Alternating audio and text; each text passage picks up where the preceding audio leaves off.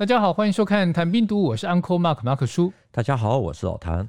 上一集呢，老谭讲到了西北的马家军哦，非常的骁勇善战，像是在围攻红西路军的时候开过炮，马上就集体冲锋，甚至用大刀近身肉搏，我觉得这非常的有画面感啊。那当然，我听完之后还是有一个好奇的地方，就除了西北的马家军之外，有没有其他的军队也是这样子打，然后也以勇猛出名的？我们前面一集的主题是西北马家军，刚好有网友点菜，希望能够说独立九十五师，也就是传奇的赵子龙师，因为这个师的军史非常的特别，横跨两岸，他的血统最早可以追溯到马家军，所以刚好可以衔接，所以我们自己就来说一下这支具有浓厚悲剧性的部队。他的第一个悲剧是一九四八年十月。赵子龙师在东北锦州附近的塔山，与东北野战军五府之一的四纵血战锦州附近的塔山。在当时，全师的官兵就像常山赵子龙一样，单骑猛冲塔山，在波浪式的冲锋的打法下，短短两天伤亡了三分之二，战场遍地遗失，连解放军都说：怎么有这么勇敢的蒋军？不怕死的程度，连解放军都罕见，你就可以想见说当时有多么的勇敢。在打完这场被公认是辽西会战，也就是辽沈战役最惨烈的战斗后，这支部队辗转来到台湾，也就是现在的长山部队第一零四旅。它的军徽设计就是向西张口的凶猛老虎。我有听过常山赵子龙，但没有听过赵子龙师。那这位点菜的军迷。非常的专业啦，那老台有没有觉得遇到知音呢？塔山争夺战啊，只是赵子龙师的第一个悲剧哈，我们这之后慢慢讲。他们还有第二个悲剧，就是在抗战胜利后，独立九十五师驻扎台湾，带着补充新兵回到大陆。一九四九年之后，有部分被俘的台籍兵没办法回到家乡。至于第三个悲剧是与赵子龙师有关系的团长啊。他们有几位来到了台湾，结果没想到去卷入了顺利人事件的前奏曲，也就是前都第九十五师师长段云的共谍案事件。段云后来遭到枪毙，啊，这些团长呢，大部分的发展其实后来都不是很顺利。另外第四个悲剧是，第九十五师来台改成长山部队，在草岭修建公路的时候呢，不幸遇到了草岭塘溃决。滔滔的洪水淹没了七十四名的官兵。现在的梅山公园还有一座草岭兵工殉难纪念碑，每年都还要祭拜。所以这一支部队其实叫做九十五师，是对不对？那为什么后来会被称作赵子龙师？这个都是打仗打出来的。赵子龙师的前身是一九三零年，那个时候我们提过，就是中原人大战爆发。西北四马之一的马鸿逵，他倒向了蒋介石，驻地就在河南的信阳。蒋介石为了要回报，后来就命令马鸿逵去担任宁夏省省主席。马鸿逵呢，他要就任前呢，就留了四个团在中原。一九三四年的时候，部分的宁马这个宁夏的马家军，就跟一些河南的地方保安团合组为陆军第九十五师。因为这个师有马家军的协同，他的战斗力相对比较强悍，而且不怕死。我们上一集有讲到马家军在围攻红系陆军的时候，都是采用集团冲锋，啊，一波接着一波，啊，连徐向前他们都说马家军是不肯轻易败阵。不知道是不是因为有马家军这种打死不退的基因啊，所以他们在抗战的时候。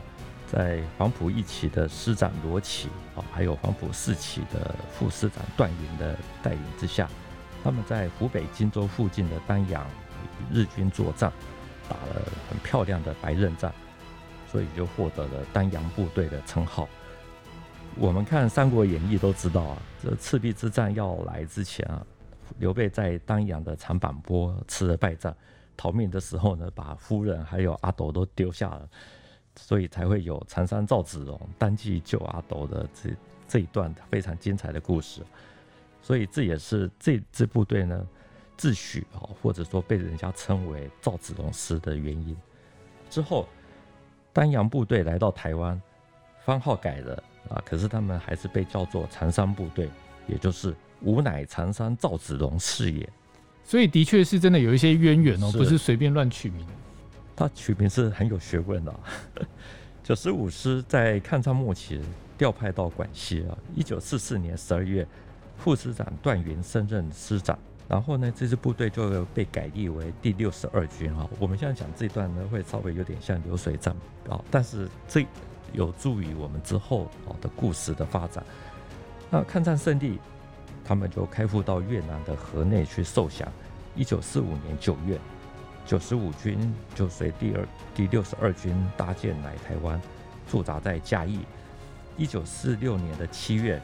驻台部队整编，然后同年九月，他们就被调到华北。同时，最重要的是带走了一批台湾哦，在台湾招募的新兵。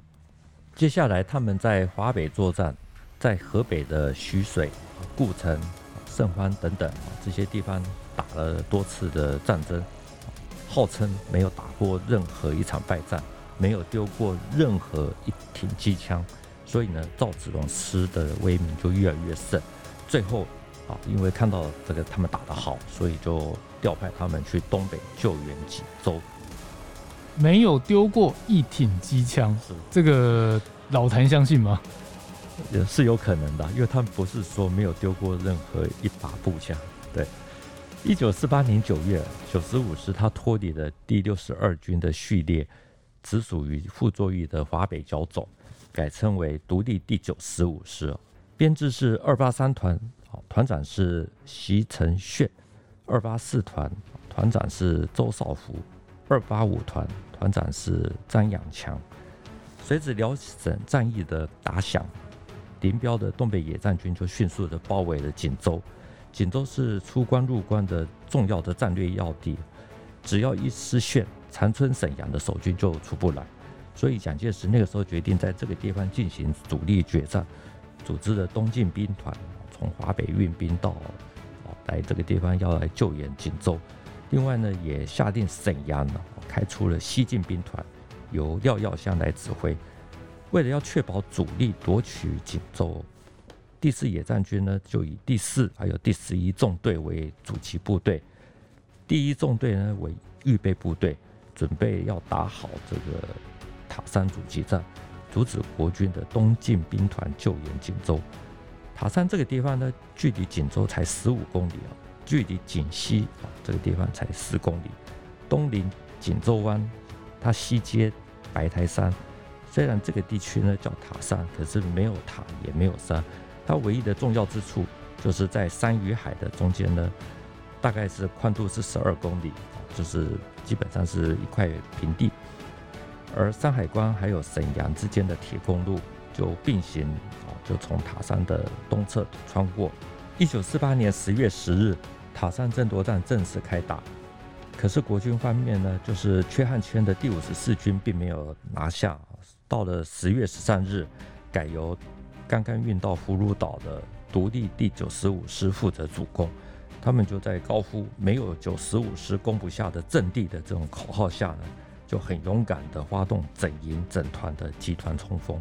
上一集的马家军哦，让大家印象比较深刻的是围攻红西路军的时候嘛。我们节目一开始就有提到说，用集体冲锋的方式，然后这样一波接着一波。然后谭优讲到说，九十五师也是用这样的战术，所以难道那个 DNA 真的是有关系吗？应该是有点关系啊。那另外也许还加入了，就是注入了勇敢的台湾人的心血，所以就更勇敢了。呃，我们也这么说啊。独立九十五师的冲锋呢，是以营为单位啊，分成三个冲击波。前面呢，就是由军官端着冲锋枪，还有轻机枪；后面是四个人抬着重机枪，一波接着一波连续冲锋，前仆后继，一排倒下来，另外一排就在顶上去。同时呢，如果说他旁边的同袍死光了，活着的人他也不撤退啊，只有利用同袍就是。他们的尸体来做掩体，等待下一次的冲锋，表现得极为的强悍，非常的勇猛。十月十三日、十四日，独立九十五师发动了多轮的进攻，可是最终都被东北野战军的第四纵队给击退啊。到了十五日的凌晨啊，一般的说法是说，十五日就没有再攻了。可是，在凌晨的时候，还有两个连试图摸黑袭击，做最后的努力。总之，塔山争夺战是非常的残酷哦。很多的书还有文章都提到说，到处都是尸体，有的打过几年的老兵，事后的回忆文都说，尸体之多是他以前所未见过。呃，被林彪叫到前线去监军的胡奇才啊，他也提到说，这个因为战场实在是太臭了，就是尸体太多，所以哦，这个把最前线的守军呢熏得头晕脑胀，他一度下令要去找香水哦。这我们在看其他的战史哦都没有看过类似像这样说法，你就可以知道说战场的那种情况是可想而知。对，他特别去强调那个。尸体对，然后尸体腐臭的味道真的非常重。嗯，我们之前讲太原战役的时候，都提过有些老兵的看法，就是解放军之所以能够打胜仗，部分的原因就是在于指导员、连排长都能够带头冲锋，上面都敢，下面的你在那种氛围下也就敢冲。所谓兵随将转，就是这个道理。所以独立九十五师在冲锋的时候。军官是在最前面啊，因此大家就自然而然也跟着冲了。这是不是跟我们之前有提到过解放军的人海战术？听起来好像有点像。人海战术是一个很有意思的话题啊，我们有机会可以专门讲一集啊。因为我自己一直都觉得说，呃，面对像以重机枪为主要火力的防御工事啊，如果步兵发起这种密集的冲锋，几乎其实是等于白白的找死了。这一点其实早在日俄战争，还有一次世界大战的时候，都早就证明。那独立九十五师的这种进攻的方式，其实也就是这种人海战术，其实是呃见仁见智。不过塔山那个时候已经攻了几天了，那锦州又危在旦夕，国军那个时候有两个方案啊，一个就是迂回绕过塔山，可是路比较远；另外一个就是直接冲过去，因为打输了，所以就会有人认为说。但是你怎么不绕过塔山去救锦州？可是，在当下啊，其实直接冲过去也不能说是错误的。那我们的回头再来讲说这个人海战术，就是我们现在看两岸的军事啊，特别是台湾，很喜欢强调说解放军那个时候都是在搞人海战术，用人海去拼火海。我常常觉得，如果打仗都是用这种方法来打，对方的火力只要足够的话，真的是马上就团灭。也就是说，赵子龙师这样子的冲锋方式啊，都让第四野战军大开眼界，这种感受到很大的这种心理压力。反过来讲，就是证明了平时解放军并没有打仗的时候并没有这样子打法，所以他们才会觉得很惊讶。是没错。不过人海战术对我来说啊，我说对我啦，就比较像一种另一个层面的那种消耗战。对，就是套在战斗机上面，就是机海战术。那当然，这不是比较专业评，这是我个人的见解了。哦，个人的想法，不能讲见解。那回到节目上，这场战役是哪一位指挥官下令这样打？一定有人下令用这个战术。独立九十五师在华北作战的时候，师长是段云。到了一九四八年九月，才由朱治一接替。不过，下令在塔山用人海战术这种打法的是。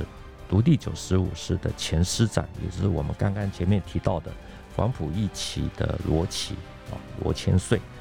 这位罗奇呢，他是广西人，在一九四七年出任国防部战地视察组第四组的组长，负责督导华北、东北地区的国军，相当于就是蒋介石派出来的呃监军，因此被人家称为罗千岁。一九四八年九月。辽西会战，也就是辽沈战役爆发，锦州被东北野战军的主力包围。十月十日啊，独立九十五师呢就运到了葫芦岛。罗奇那个时候否决了五十四军军长阙汉骞的提出来迂回攻击的方案，他还自告奋勇啊，要由他来指挥他以前带过的这支部队来进攻塔山。十月十三日、十四日。罗奇就指挥了九十五师对的塔山呢，发动了多次的进攻，并且组织敢死队啊，只是说这些攻击到最后都被化解掉，所以决定在十五日啊就休兵休整。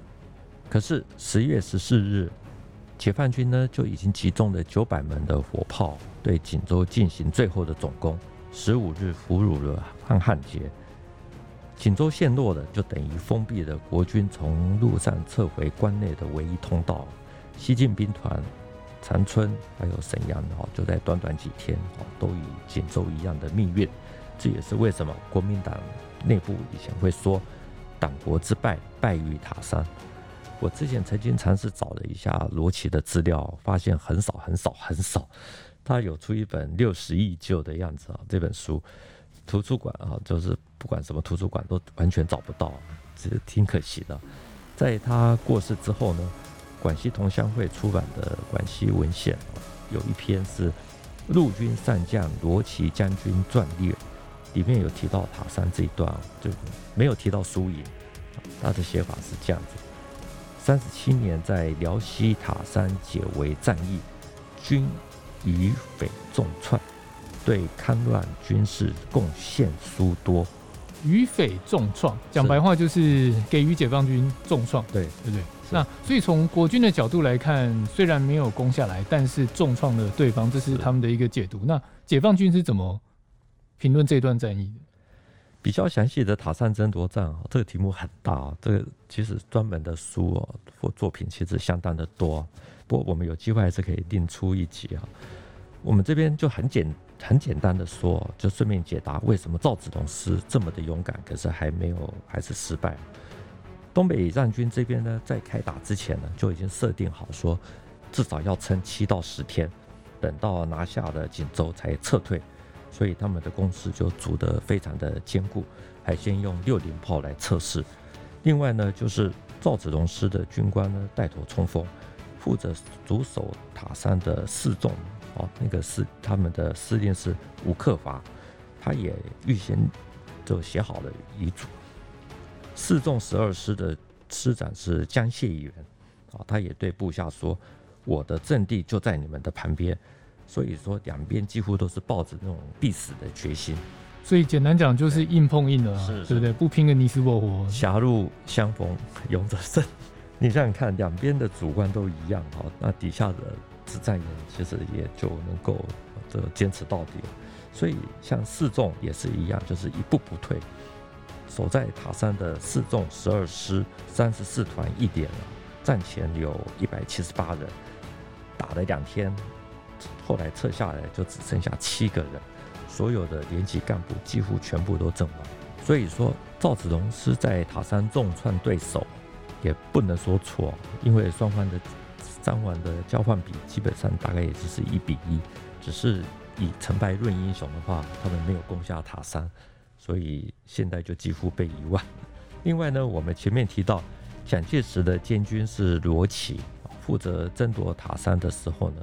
林彪呢也罕见的派出了监军啊，因为这个地方太重要了，他要四总的副司令胡奇才下到最前线，啊，要直接指挥十二师。四纵的司令员是吴克华，心里当然多少一定会有点疙瘩，觉得说林彪怎么好像不太不够信任他，可是呢，他还是仍然的服从指挥，在东北吃掉国军千里駒师的胡奇才，他也。就迅速的调整了战场攻势，事后呢，证明了他这样子的改变其实是发挥了很大的功效。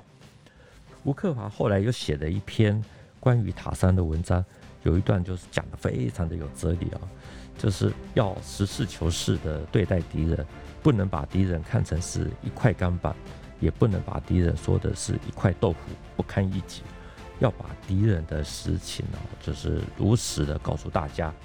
目的是在于从坏处着想，从好处着眼，大家集体想办法，办法越多，就越有信心，才能够从劣势中争取相对的优势。吴克伐还说：“塔山战斗，我击败十一个师啊，就相三倍于我的这种敌人的连续攻击，就是一个例证。”你刚刚说这位四纵的司令吴克华，他说不能把敌人看成一块钢板，就不能。把敌人看得太厉害，也不能说敌人是一块豆腐，也不能把就是不能把他看得太弱。是他为什么会这样讲？独立九十五师呢，在塔山争夺战没有成功，其实有一部分原因就是把对手看得太弱，也就是轻敌。好，认为说他们纵横华北，到了东北也能够这样子打。事实上呢，华野的装备本来就比较稍微差一点点啊。东野那个时候是算是装备最好的野战军，特别又是四纵，火力完全不输独立第九十五师，所以罗奇啊，他才会在塔山这边提到的铁板。总之呢，我们前面提到这个第九十五师跟六十二军那个时候，他们来到台湾，又带着一批台籍新兵去大陆，在血战结束之后呢，有一些独立第九十五师的台籍官兵。没有阵亡，而是被俘虏，他们就留在大陆回不来。我手上刚好有一本《原国籍台籍老兵暨遗族协会会员手册》，很珍贵的，我们可以看一下里面的名册啊。这个有些人的番号就还写着说是他是独立第九十五师啊多少团等等，也有我们前面提到的第六十二军，自己剩下三分之一的独立第九十五师呢。后来就撤回华北啊，在平津战役之前呢，就由海路撤到上海，编入了七十五军，不久又从上海退到宁波，最后再转到台湾，才有之后的长山部队。所以这就是前面节目一开始提到独立九十五师的第二个悲剧，是有台籍的兵留在大陆，然后没有办法回到家乡。是，那第三个悲剧，第三个悲剧是与独立第九十五师有关的一些主官。啊，例如团长，他们后来都来到了台湾，却没想到就是卷入了顺利的事件的前奏曲，也就是前九十五师的师长段云的共谍案。在华北打出赵子龙师名气的段云呢，他遭到了枪毙，被卷入的其他军官呢，发展都不是很好。这一段呢，有一点小复杂，我们简单的说，就是段云带过第九十五师，后来他来到台湾，转任啊台湾。防卫总司令部副总司令，总司令就是孙立人。一九五一年啊，段云的妹夫谢小球、堂兄段辉凯来到台湾。一九五二年八月啊，段云就被保密局给逮捕，罪名是知悔不报，关了一年半，在没有任何的判决书的情况下，一九五四年二月啊就跟他的胞兄段富，还有妹夫谢小球。堂兄段辉凯啊，都一起被枪决。段云共谍案还牵涉到其他人，我们看一下台湾转型资料库，同案的人名，这个其中有三个人，就是周少福、席承炫、张养强，刚好全部都是赵子龙师的团长。啊，这个以前比较少人特别去提这一段啊。总之，段云在大陆带出了一支能敢敢打的赵子龙师。最后呢，他却在台湾呢，因为知悔不报而被枪毙。如果之后说孙立人事件的时候呢，或许还可以另外再说一节。我刚大概算一下，你光是这一集就已经欠粉丝三集了，我留了很多的机会。哦，不闹你好。第四个悲剧啊，再多不愁。独立第九十五师来到台湾呢，后来改编为陆军步兵第四十一师啊，也就是长山部队。依然有三国猛将赵子龙的这种味道，他的军徽就是我们前面提到的这个向西张口的凶猛老虎头。之后他们转为后备部队，部队的番号倒置，四十一师变成一零四师，因为现在金石案哦，师缩编为旅啊，所以也就是一零四旅。在番号改成四十一师之前呢，长山部队在来台之初呢，有一小段的时间，番号是第七十五军第十六师。一九五一年年初啊，驻扎在台南盐水的长山部队工兵营第三连的官兵，在连长李伯春上尉的带领下，奉命要开凿嘉义县梅山到云林县啊这个槽点的公路。完工之后，当地居民就拜托继续留下来协助整理哦这个曹顶塘天然土坝的塌方，因为云林与嘉义县交界的曹顶地区多次会因为地震还有豪雨而出现山崩，啊，落石就会阻断清水溪形成的堰塞湖啊，那没有几年这些他们的这个霸体呢又会自然溃决而消失。之前的九二一就发生过这样子的事情。根据草岭兵工殉难纪念碑的碑文记载，五月十八日的清晨，连日豪雨，山洪爆发，导致土坝溃决，官兵一百三十人就只有五十六人生还，其他七十四名官兵殉职。碑文说，连长李伯春他的有这种水性很好，可是自己没有先游泳逃走，而是指挥部署避难，而他的属下呢也都优先保护武器。最后李伯春呢看到实在是没办法了，于是就自裁殉职。啊，另外像夏氏张东梦啊，本来都已经爬到树上啊，这个脱离险境，可是为了要救他的同袍邓友波，结果自己就被洪水给冲走。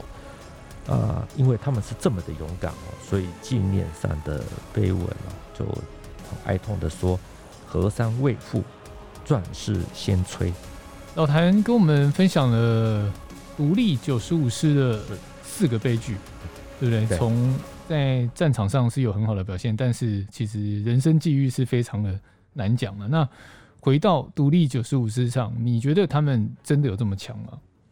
客观的说。面对赵子龙师的人海战术，本来就是以勇猛著称的四众啊，都大开眼界，心理上出现很大的压力。林彪甚至也还说：“我不要三王数字，我我只要塔山。”从这句话就可以看得出来，赵子龙师是真的有在拼命打，而且是有打出一些成绩。只是他们之所以失败，是因为他们之前在华北遇到的对手不是挺强。加上共军在他们实力不是很强大的时候呢，不会那么的在乎一城一地之得失，所以独立第九十五师啊，在华北就产生了没有攻不下的阵地的这种迷失啊。